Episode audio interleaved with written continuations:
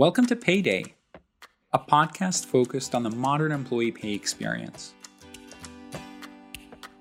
We'll be talking global payroll, payments, on demand pay, and all the employee experiences in between.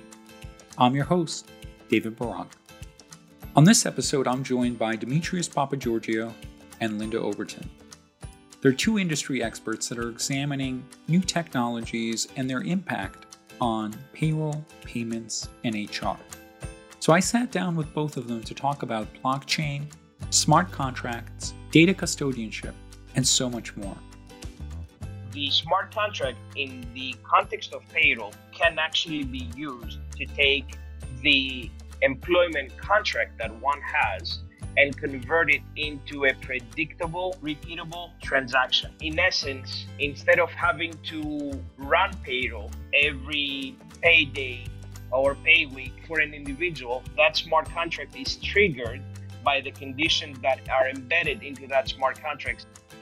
We have emerging uh, payroll organizations that are promoting that they use blockchain today. So, one of those leaders in our industry who are providing services using blockchain. So, this is not, you know, no longer a concept, this is reality.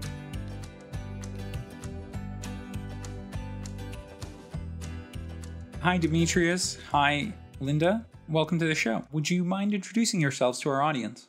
Thank you, David. This is Demetrius Papageorgiou, Global Payroll Advisory Leader for Accenture's Talent and Organization Practice.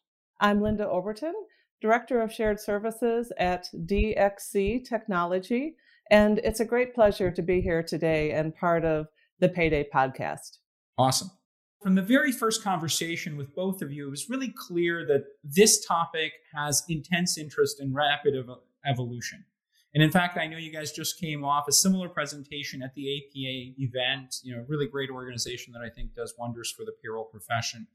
Now, there are fundamental changes coming to the employee data, payroll, HR, and some new technologies like blockchain that are enabling um, the role of payroll and HR to change. So I was really thinking of how we'd start this conversation. And the simplest way I was able to understand the change when I was talking to both of you is by focusing on the concept of data custodianship. So let's start there with the shift in data custody. In the relationship between employers, vendors, and employees, who are the data custodians today? And how is that changing? And I'll open that up to both of you uh, to jump in and kind of give your perspective. Data custody, as it stands today, is a task that it's the responsibility of a of, a person, whether it's an employee um, or or an individual. It is a task that it's uh, part of an employer, and then it's a task for all the vendors that are servicing that employer. So if you think of how data propagates today across systems and vendors, there is multiple versions of the same data being hosted and safeguarded in multiple locations. The concept that we are introducing as part of the evolution in technology is that data custody will move to the employee exclusively, and that employee will then authorize individual uh, companies uh, or vendors to have access to said data whenever they need access to that data for processing something on their behalf. Thanks, Dimitri, and totally agree. I think there may be a little bit of a, a false uh, sense of security that the employer is the you know key and primary source for the data because we know uh, when you have a new addition to your family and you have a birth of a child really the first place that you're sharing that news is on facebook it's with your family and many times the employer is lagging. And so I completely agree with Demetrius that, again, data custodians are the employer, and then it's distributed to all of the uh, partners that require the information, and then it's governed by many uh, country and global uh, privacy regulations.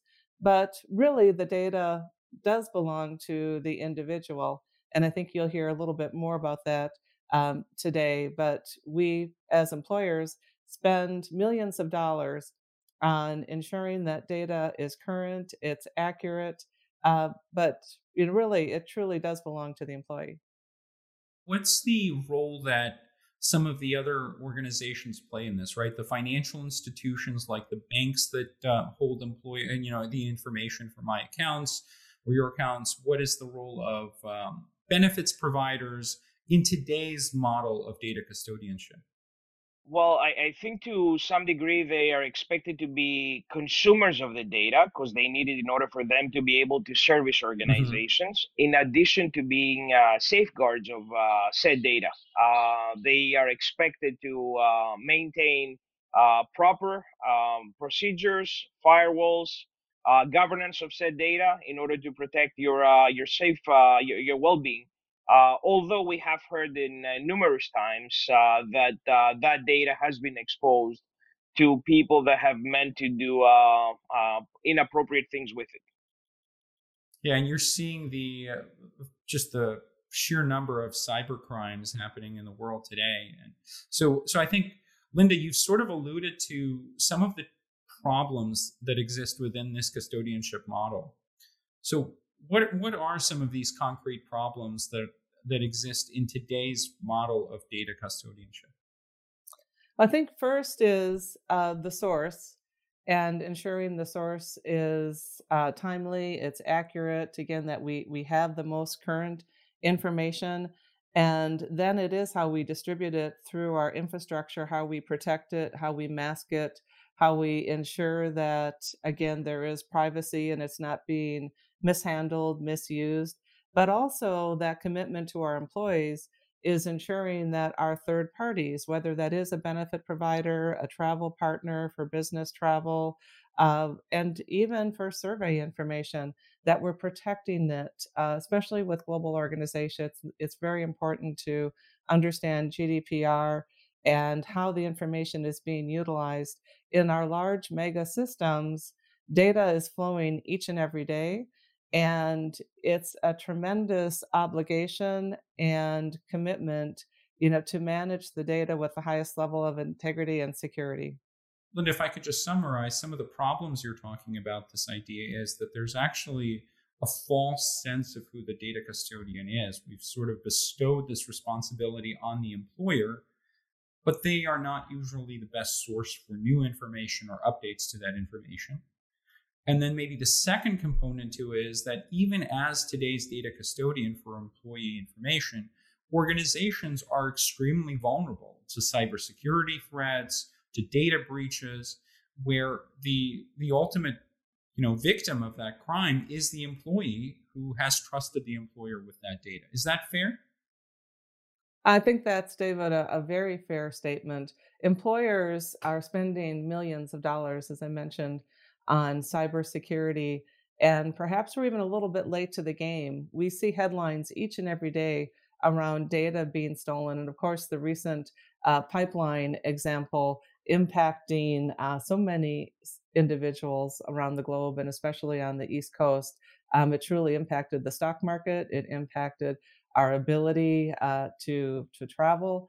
And, you know, data hackers um, are more than just stealing data they're actually, you know, stealing our livelihoods and our ability to, you know, really pursue all the daily interests that we have. But what I wanted to add as well from a data uh, security perspective, as employers do spend millions on data, um, we're only as good as the hackers, you know, that have access to similar tools and actually even have more advanced tools. And I think that's really the challenge for so many employers, especially perhaps smaller employers that are dependent on third parties.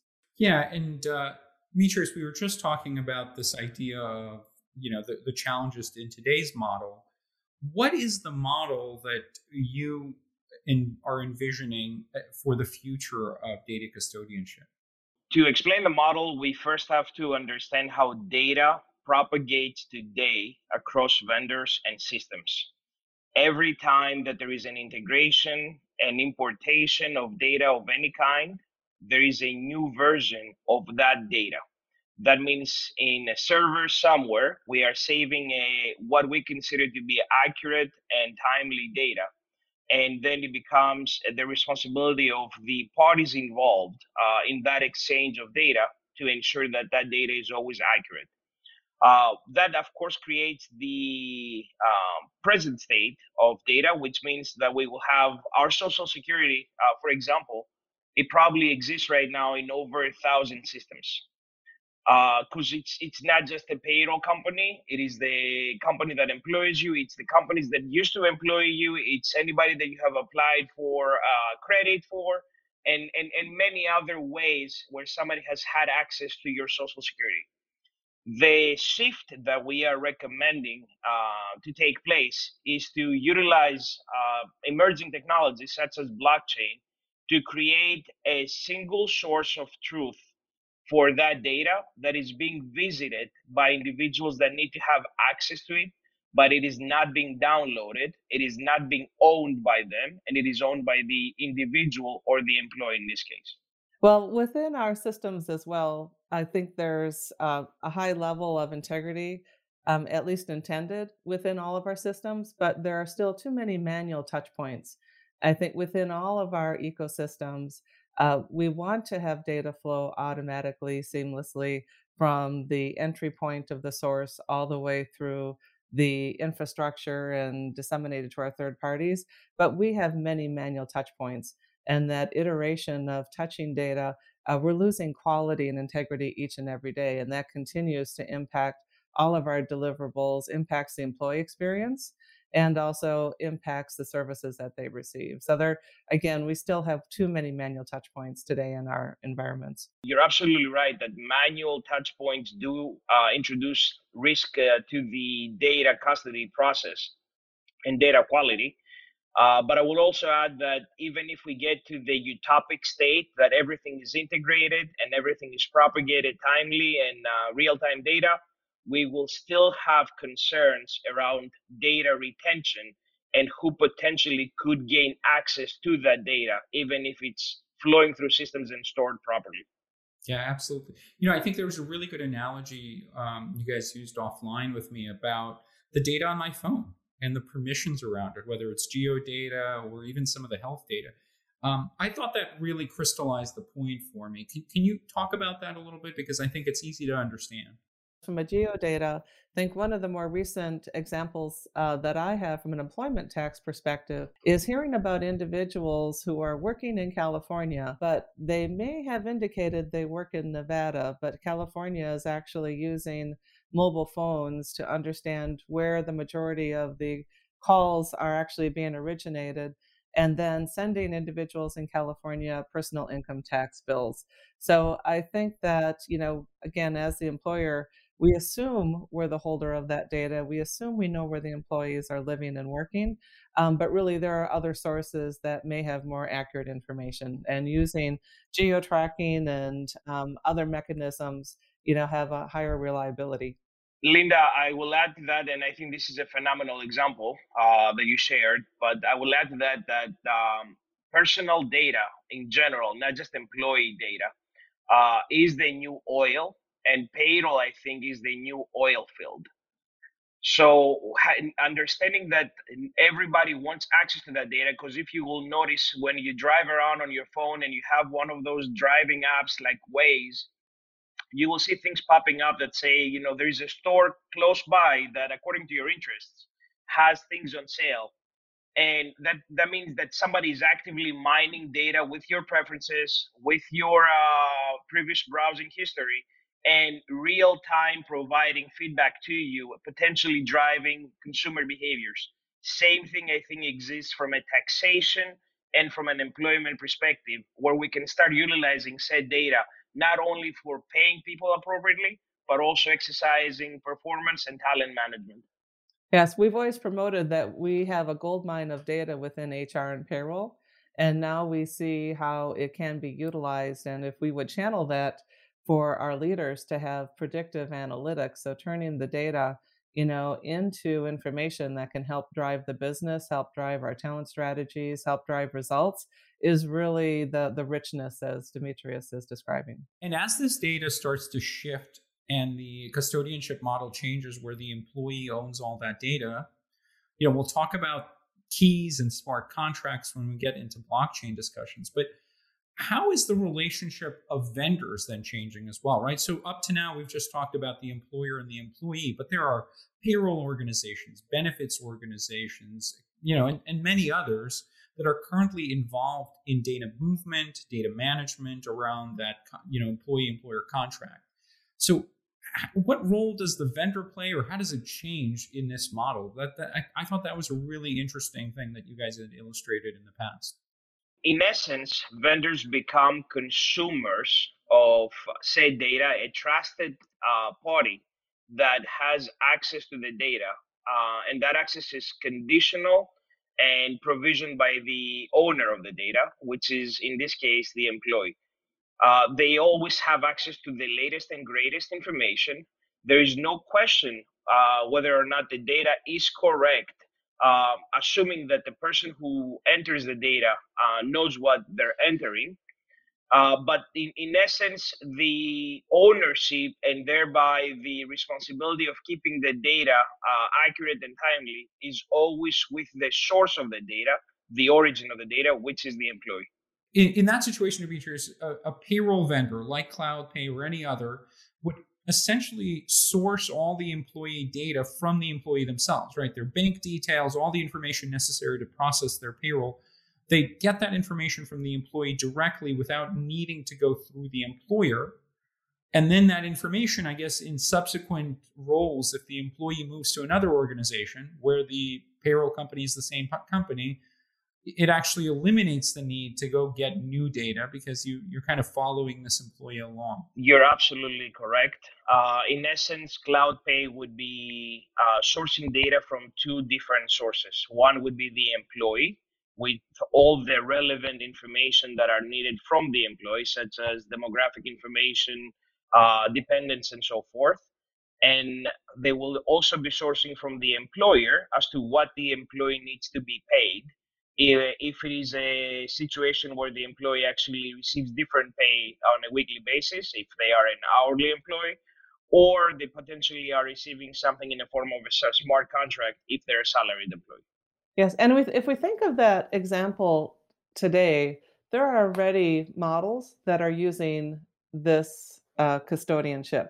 When we think of all of our credit records and who's managing our credit records uh, on behalf of all of the reporting agencies, you know, there are three or four majority credit organizations who manage our credit scores. And if we want to not allow access for, you know, another uh, a loan or perhaps any other type of insight into that credit record, we lock it. So we as an employee lock that record and we say, no, unfortunately, we're not going to provide access to any of the other consumers. And so we're using that model to indicate that there is, again, some interaction, but the employee ends up as the data custodian, the owner, and they direct what information can be shared, when can they, when do I unlock it, when can that information be accessed? And as Demetrius mentioned previously, all that history is stored there as well. So they know exactly who's accessed it at one point in time and what they have, and then when they can uh, turn that key to unlock it. Another example of being the data custodian, you know, would be an example of how we use our apps on our phones. Um, many of them are employment related. And we actually provide the permissions. Would I like my benefit provider uh, to have access to my health information? You know, what about that HSA provider and wellness provider? Do I provide all of my uh, personal statistics around my weight and my health and additional information, more so than I've even shared with my employer? So there are so many ancillary applications that we're using, and they're applicable right now, especially being employment driven.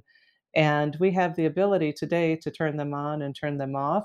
And to Demetrius' point, you know, we'll have thousands of those in the future. We already have hundreds today. So you can think of how our data is being propagated among all these uh, applications.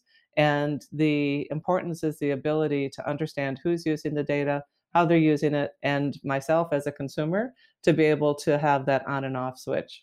If we were to think in a, in a futuristic manner how this permissioning would work and potentially using our mobile phones, instead of CloudPay receiving the information from the employer or us once uh, every you know um, every time that there is a change, think of that provisioning happening dynamic every time all the data that CloudPay needs in order to calculate paycheck from us um, with a prompt coming to our phone saying, Do you authorize CloudPay access to your digital persona from an employee perspective to calculate your paycheck? And it could be something that uh, it, it would be a simple prompt, or it would be just a simple notification with an understood uh, kind of agreement that if within 15 minutes you don't object to that, CloudPay has access to do what it needs to do in order to um, uh, process uh, the, the, the paycheck. So I, I think it's just a, a, shift in the way that data is exchanged and handled today. We are much more in a replication world today, and I think what we are recommending through the use of technology in the future is real time data on demand, not stored, not saved, but owned and processed as needed. And I think you've talked about the idea of global employee ID, right, as one of the things that will enable this or one of the outputs of this, where the same way we each have a unique social security number here in the US and there are parallels in other parts of the world, you'd have this global employee ID that follows you around and essentially becomes one of the keys to gaining access to your data. Can you talk about that a little bit? Absolutely. Uh, I'm currently working with clients that are exploring the concept of global employee ID because they realize that it's very difficult for them to propagate across their various countries the data for employees uh, without having that underlying unifying common uh, denominator from a, an ID perspective. And I would, you know, often the argument is everybody has an employment ID, but that employment ID is not necessarily what the vendors are using to identify that employee. So in, in a perfect scenario, the vendors and the employers would all have the same ID, the same point of reference to the employee, thereby making it extremely easy to reconcile that they have accurate data, that they're talking about the right person, and regardless of the whereabouts of that person, they're processing things correctly.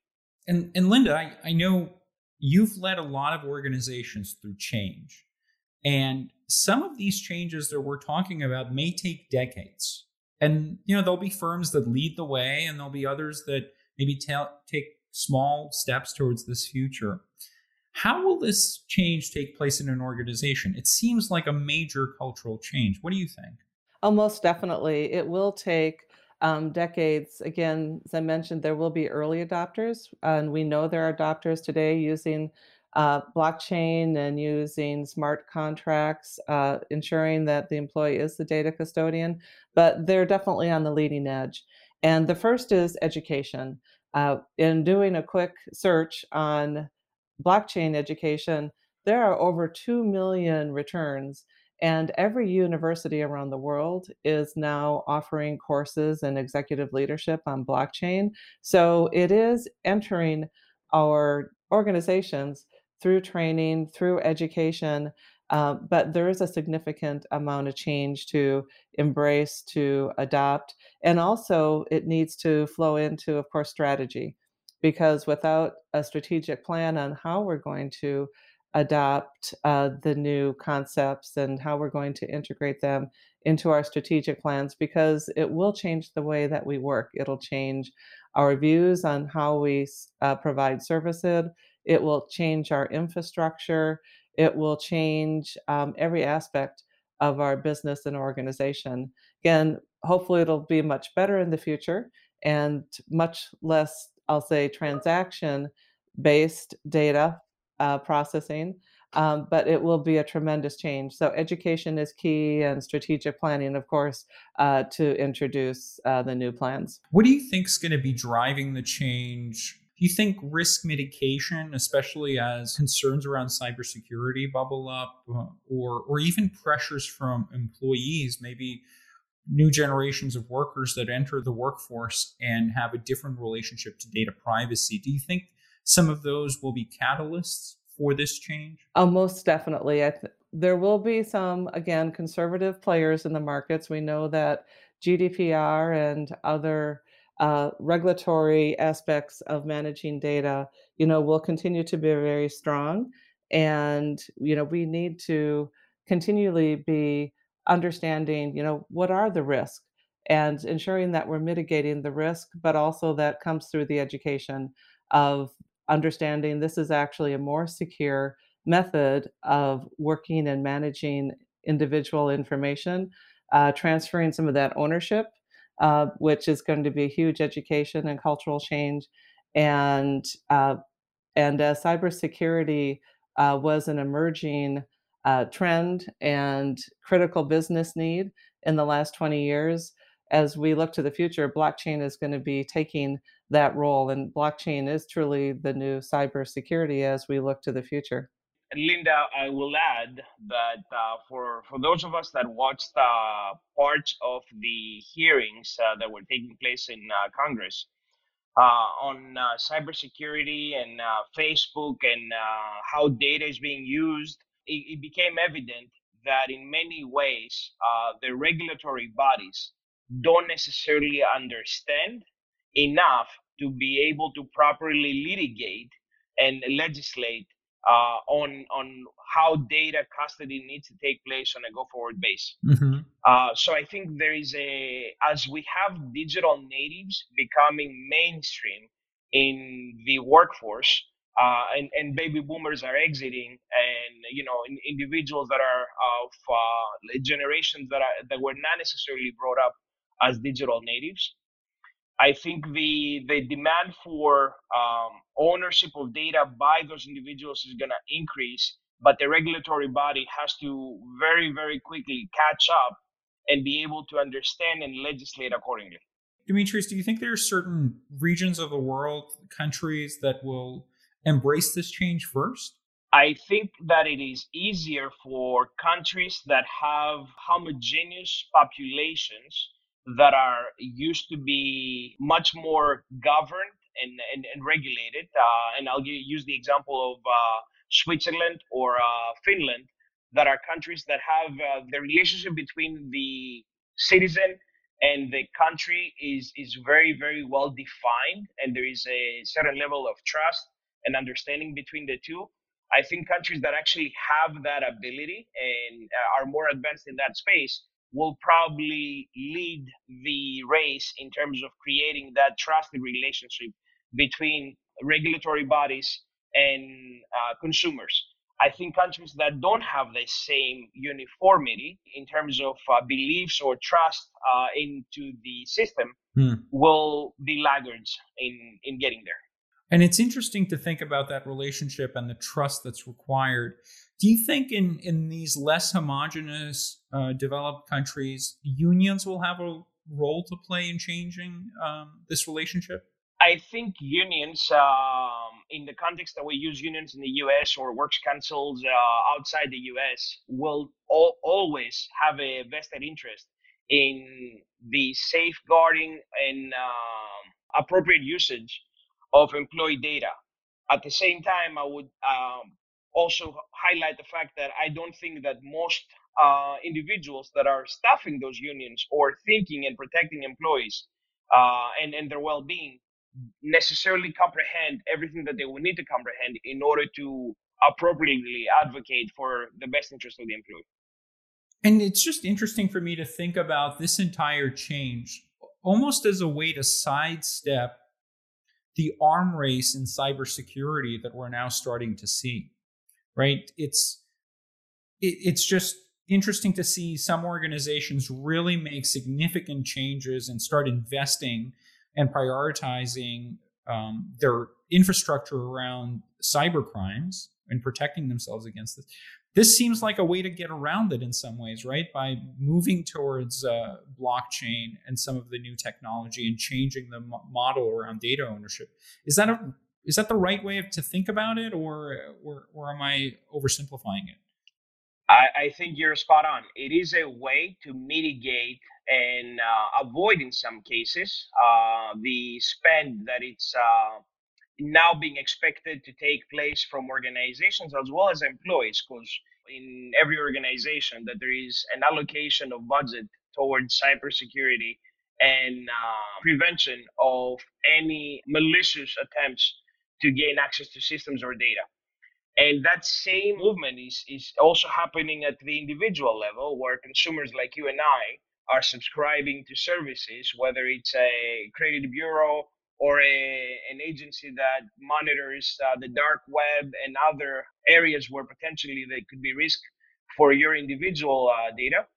and we subscribe and spend along those lines uh, money to prevent uh, harm from coming our way through data.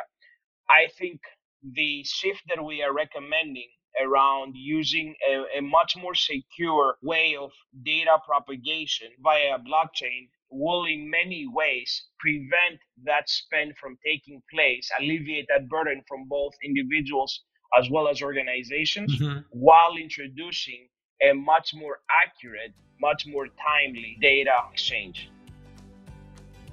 We'll be right back to our conversation, but I want to tell you about a new service from CloudPay called CloudPay Now.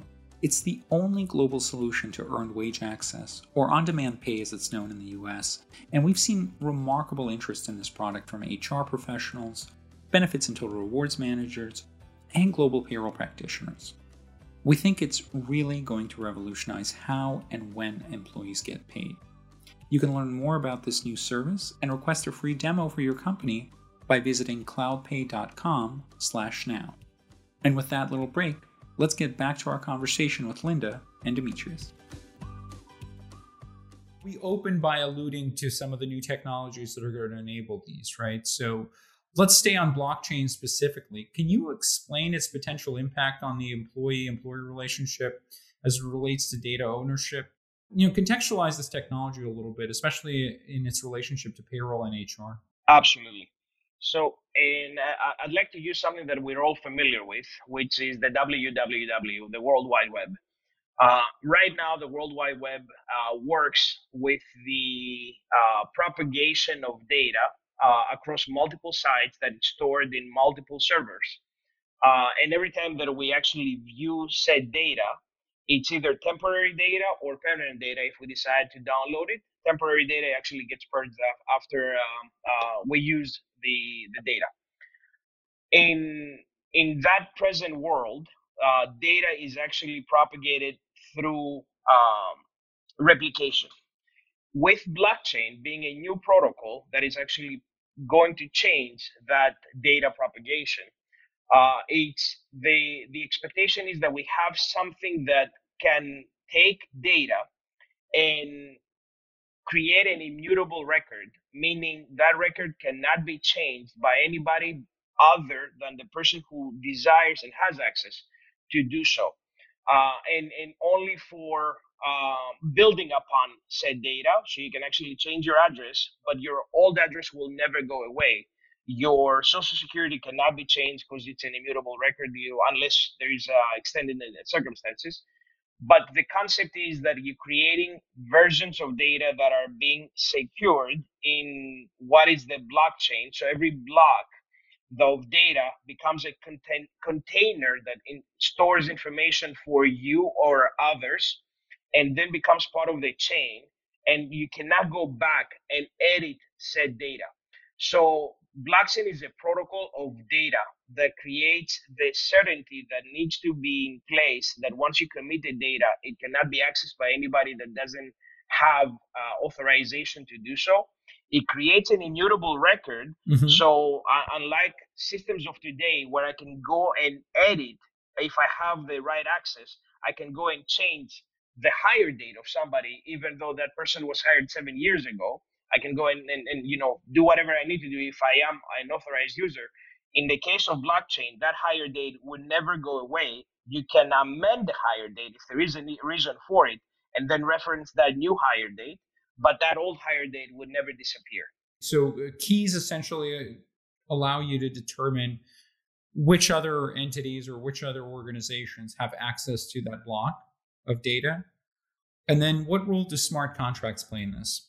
So, in the, the key, you're absolutely right, is the authorization of uh, entities or parties to the data that you are willing to share or uh, commit uh, to a process.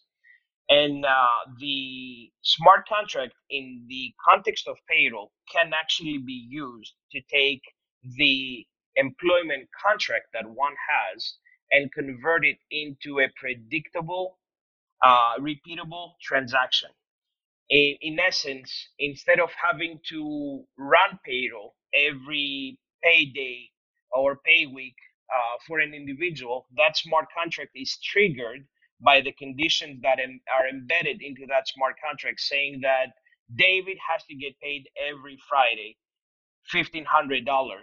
And that $1,500 is executed without anybody having to prompt anything. And there is no reason for anybody to prompt anything unless there is a change.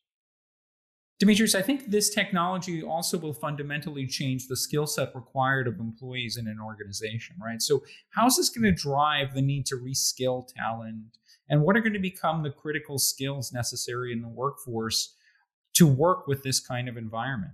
I think this aligns very well with uh, the concept of data uh, not necessarily being entered by people. And in addition to that, by having individuals in HR and other functions of an organization focusing on value add activities versus transactional. What do I mean by that? Uh, if you look at how transactional work has evolved, we went from having individuals that were doing end to end of processes to segmentation of processes creation of shared services, committing all commoditized type of services into those shared services and then having people that are actually catering to those transactional activities.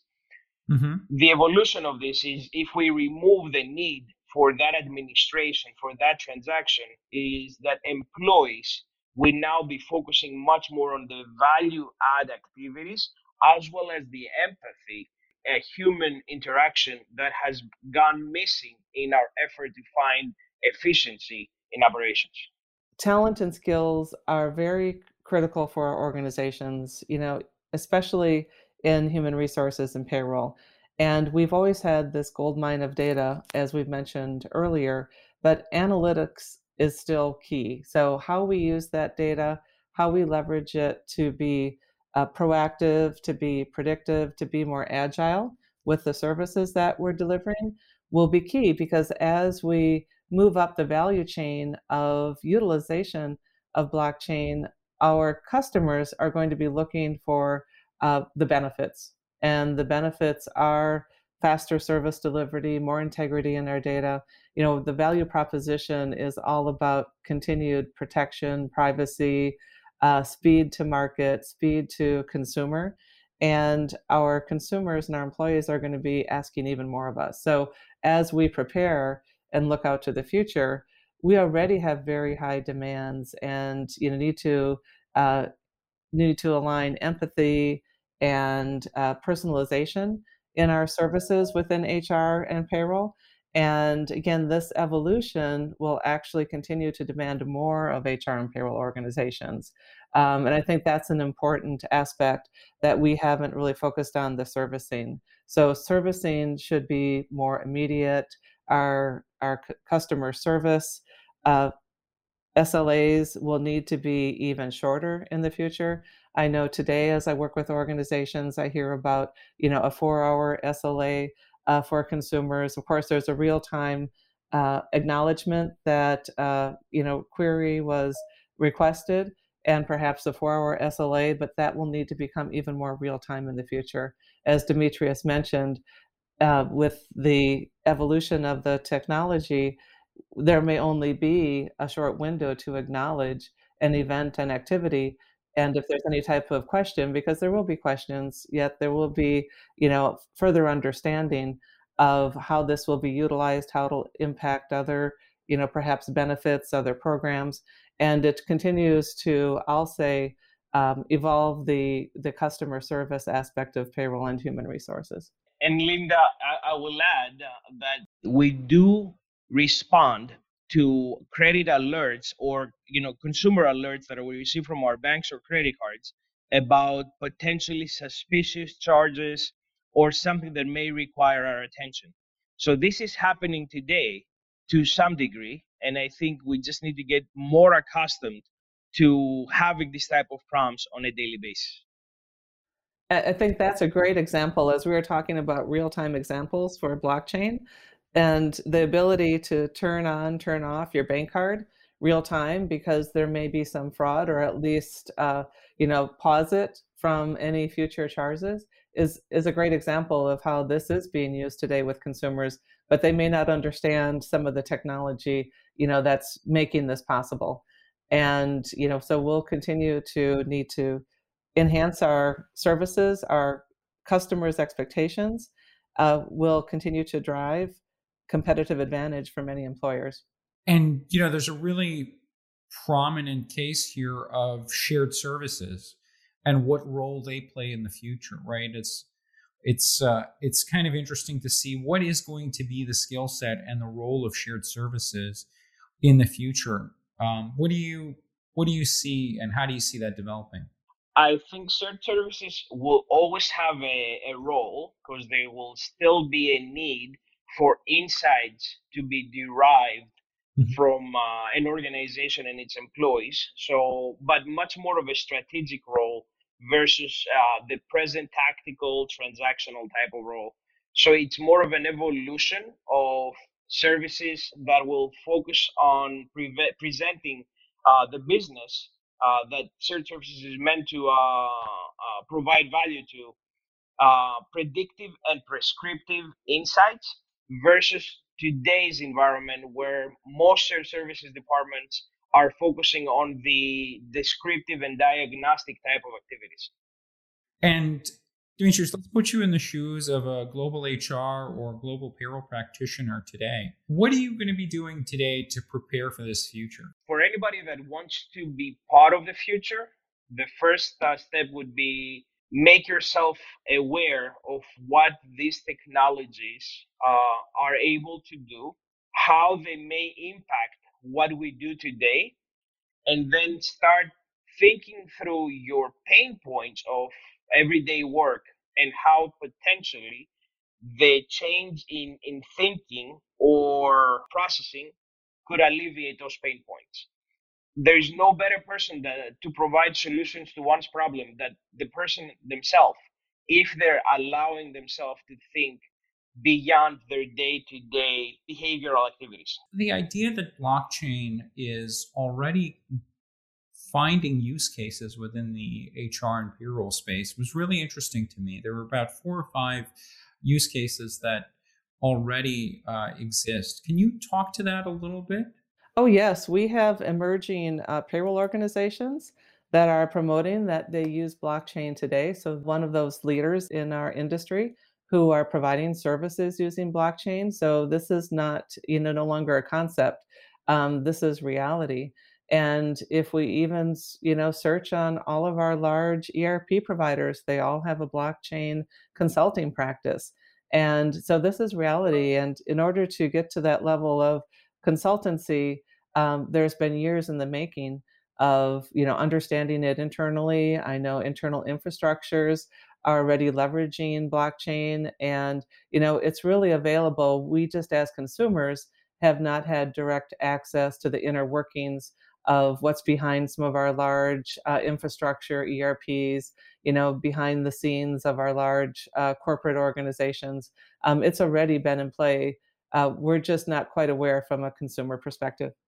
Yeah, and and it's you know I, I I read up on the idea that you know we're using this already in employee background checks, right? Mm-hmm. In um, data security access, uh, payment and benefits uh, already are using some elements of blockchain technology. Yes, it definitely again adds efficiency for organizations. And so internally, they're uh, leveraging it to move data, to secure data, to again, not be touching data. And it's really now that emergence of engaging the actual uh, consumer and the owner of the data. So changing that ownership. So the first steps already are in motion. That's very true. And I think the fact that this future is, you know, maybe a few decades away does allow you to create a roadmap for upskilling and, you know, maneuvering within an organization to set yourself up for that future. I heard you mention, and I am definitely behind this skill set, that the average skill will be, I think it was Python knowledge you, you've said to me, right? And, and that's really more around becoming that data analyst and a person that could provide a business with that predictive insight. Is that right? Python was used as an example uh, for a, a, a, easy transitional uh, step into something that it's emerging and uh, definitely beneficial to many. Uh, and it's a transitional step from Excel. So if you have individuals that are able to do, um, I would say, whether it's macros or advanced Excel skills, their ability to migrate to Python is is much higher than having to pick up a completely new skill.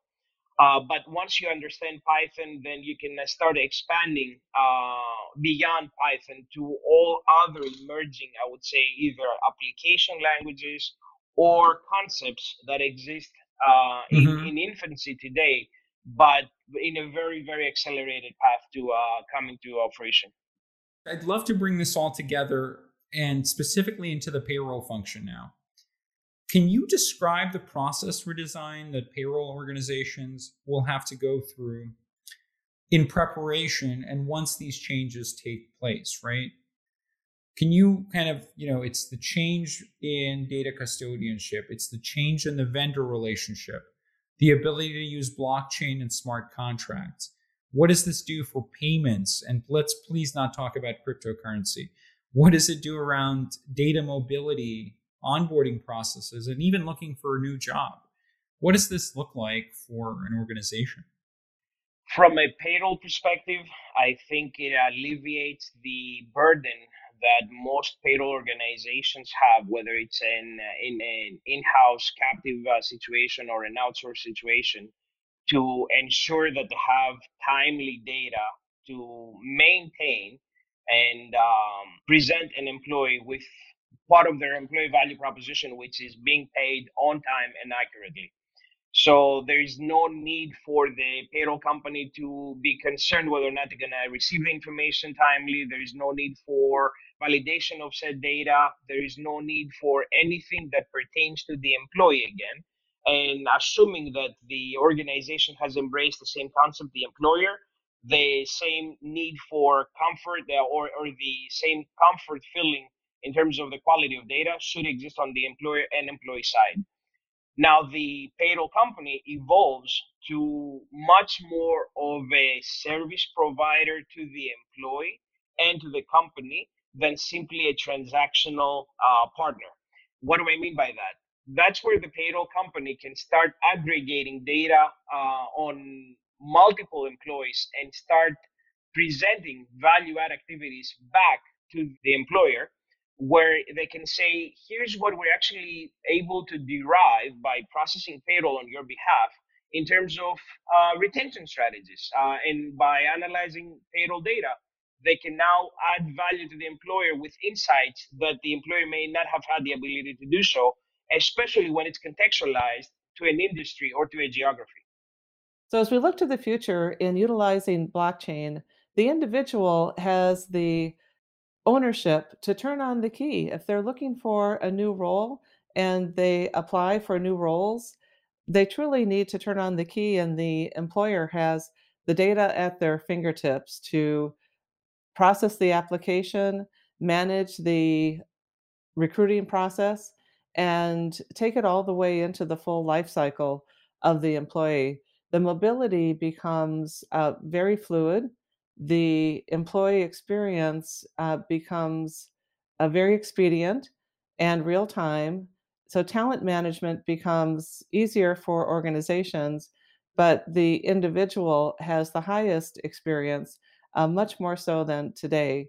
It creates that competitive advantage for organizations to expedite their recruiting, their onboarding, and then engage the individual into their new role um, very quickly. And so the benefits of having the mobility around the data movements, you know, are really key for organizations uh, to meet business demands. I think this there's some very practical things that this is going to shift and change, and um, and those are really good examples of the kind of things that it'll enable. You know, we we've had conversations already with uh, with organizations about how long it takes for somebody who starts at their job to actually receive their first paycheck right? Because if you didn't hit the payroll cycle at the right time, if you didn't get the data into all the crit- critical systems and have it propagated, as Demetrius mentioned, across all of the relevant vendors to process their paycheck or make sure that their insurance is properly set up, you know, this shift allows that immediacy where maybe you'll have access to your insurance provider right away and you don't need to plan your doctor's visit for you know a month from your start date and you might have access to your money immediately instead of waiting for an extra pay cycle so there's some really tangible benefits that the employee is going to get and i think ultimately improve the relationship between employee and employer overall and one question I have for actually Demetrius, because he is out enabling organizations, and so this is uh, real life examples for um, the work uh, that he's leading. I'm just curious if there are different, I'll say, marketing when we talk about education and really embracing the concepts. Are there different brand and marketing aspects that we need to consider as an organization as we continue to evolve to this future model?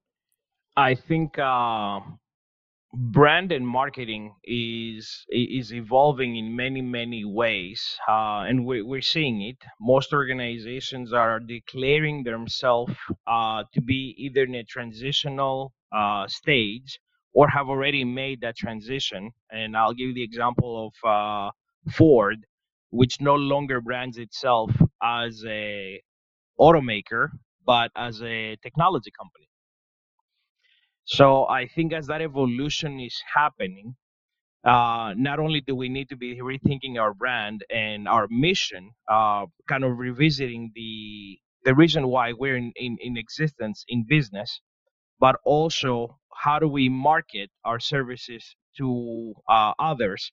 Because the traditional means of marketing are, are quickly fading away with the, the emergence of digital natives being our main consumers. So this is an opportunity for organizations to reinvent themselves as they're embracing the new technology and the evolution. And I think that's an important part of the change management, mm-hmm. um, not only for an HR organization or payroll organization, but also for the entire enterprise to understand the importance of rebranding to attract the right talent and uh, really level set the expectation, you know, that we are leveraging technology and optimizing, you know, the future trends. Uh, so very important for organizations to be aware. Absolutely, especially as they compete for for workforces, right? I think who's going to be mm-hmm. first in enabling these kind of changes and benefits?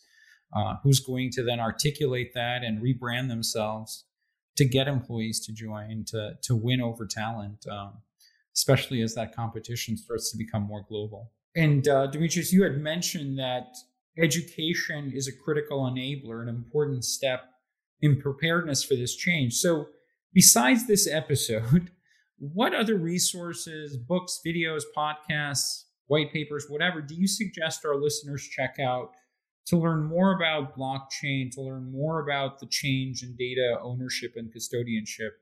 What are some resources you would encourage people uh, go check out?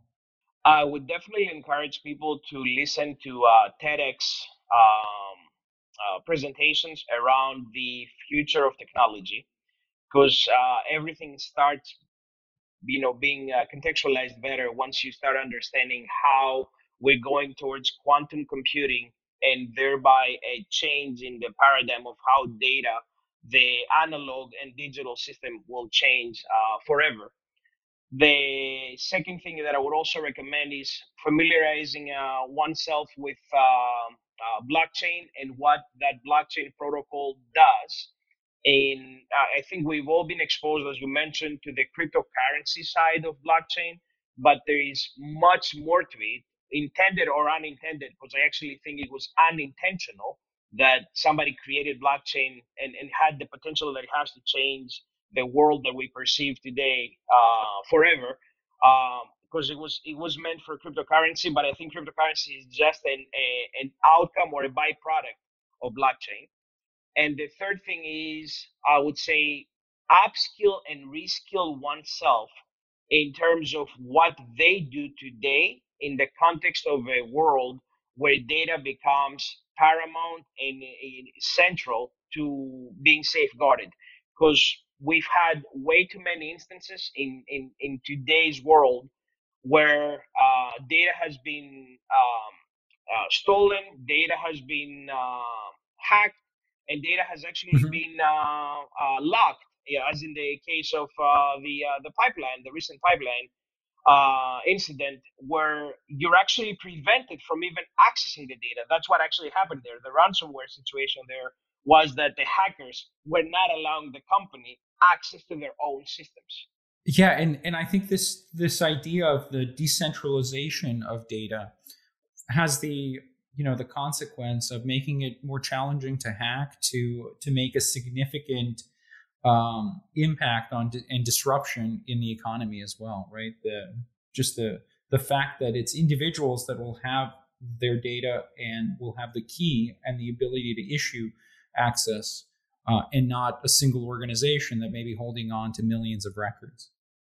Absolutely. Uh, I would also say that if, if it's created by a human, that means it can actually be uh, hacked.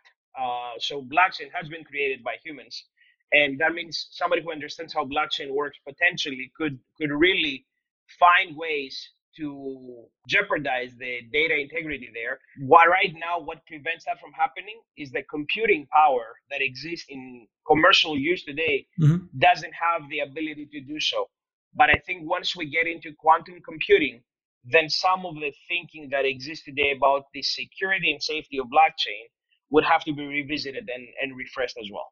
But you don't see these as uh, troubling enough to prevent us from marching towards that future because you still see that as a more secure way of maintaining data um, and uh, a more you know and a better way to enable practitioners to have kind of more strategic roles in a company than than anything else that's in existence today is that right absolutely and i think the the the, the space in terms of people that understand both quantum computing and blockchain is extremely limited and it, it will never present enough of a, a an issue, uh, at least for the foreseeable future, to prevent anybody from moving into what is now a very very secure mm-hmm. uh, means of data storage and uh, data propagation under the blockchain uh, protocol. In addition to that, I would say there is investment being made uh, and thinking already uh, around the blockchain 2.0 and the iterations that will uh, you know ensue post I, I would say general adoption mm-hmm. of those concepts in order to continue evolving the model the assumption is that anything that we create eventually will become obsolete but we as species have the ability to continue evolving the thinking and david uh, i just wanted to add as well back with this uh, false sense of security over the holidays, I had the ability to send some friends a few gift cards and many of them did not arrive at in their mailbox or you know even through express delivery. So what we consider today some of our secure methods of delivery whether that is checks going through the us mail um, which there are still many paychecks and many personal checks you know being sent through the us mail many of them uh, do not arrive at their intended des- designation and so this is the paradigm change as well to move to blockchain. We have to understand the methods that we're using today. While we may uh, believe they're secure, they're not really secure. Our data is not secure if we're putting something in a mailbox. We have no idea who's touching it on the other end, where it's actually being delivered to, and that may have personal information, especially if it contains a personal check. And then you move to our applications, as we discussed. We really have limited um, availability to understand when it's hacked, who's using it. Many times I log on to my uh, iPhone, will tell me my passwords have been compromised and I should go in and change those passwords. So this is all a journey of understanding, you know, how do we best prepare and how do we ensure we have that security um, in the future because it really does not exist today as much as uh, we we really spend millions on personal uh, security and also on employee uh, data security. That's a great point, right? We are not trying to march towards perfect here. We're, we're moving to better. This was a really fun conversation. Thank you so much, Linda and Demetrius. Um, I hope you come back to talk to us about these changes. as they start to make uh, their you know inroads into organizations. But at this point, thanks so much for appearing on the Payday podcast. David, thank you for the opportunity. This is such an important topic, and we need to understand the trends in the marketplace. And this is a trend um, that there really is not a lot of information uh, for organizational leaders to understand, to plan in their strategies. And so thank you for taking the time to host such an important topic. It was a pleasure to, to be here with both yourself and Demetrius. Linda and I consider ourselves uh, evangelists because um, we truly believe that this is good news. Uh, we truly believe that this is a, a movement towards uh, betterment of um, uh, not only the payroll industry, but in general, consumer and employer data and uh, appreciate that Cloudpay is giving us this uh, platform and uh, podcast opportunity. Great. Well, we hope you come back. Thank you so much. This was fun. Thank you so much for tuning into another episode of the Payday Podcast. I'm your host, David Barak, and this show is a product of Cloudpay and its incredible teams. To listen to more episodes, look for us wherever you get your podcasts or visit us at cloudpay.com.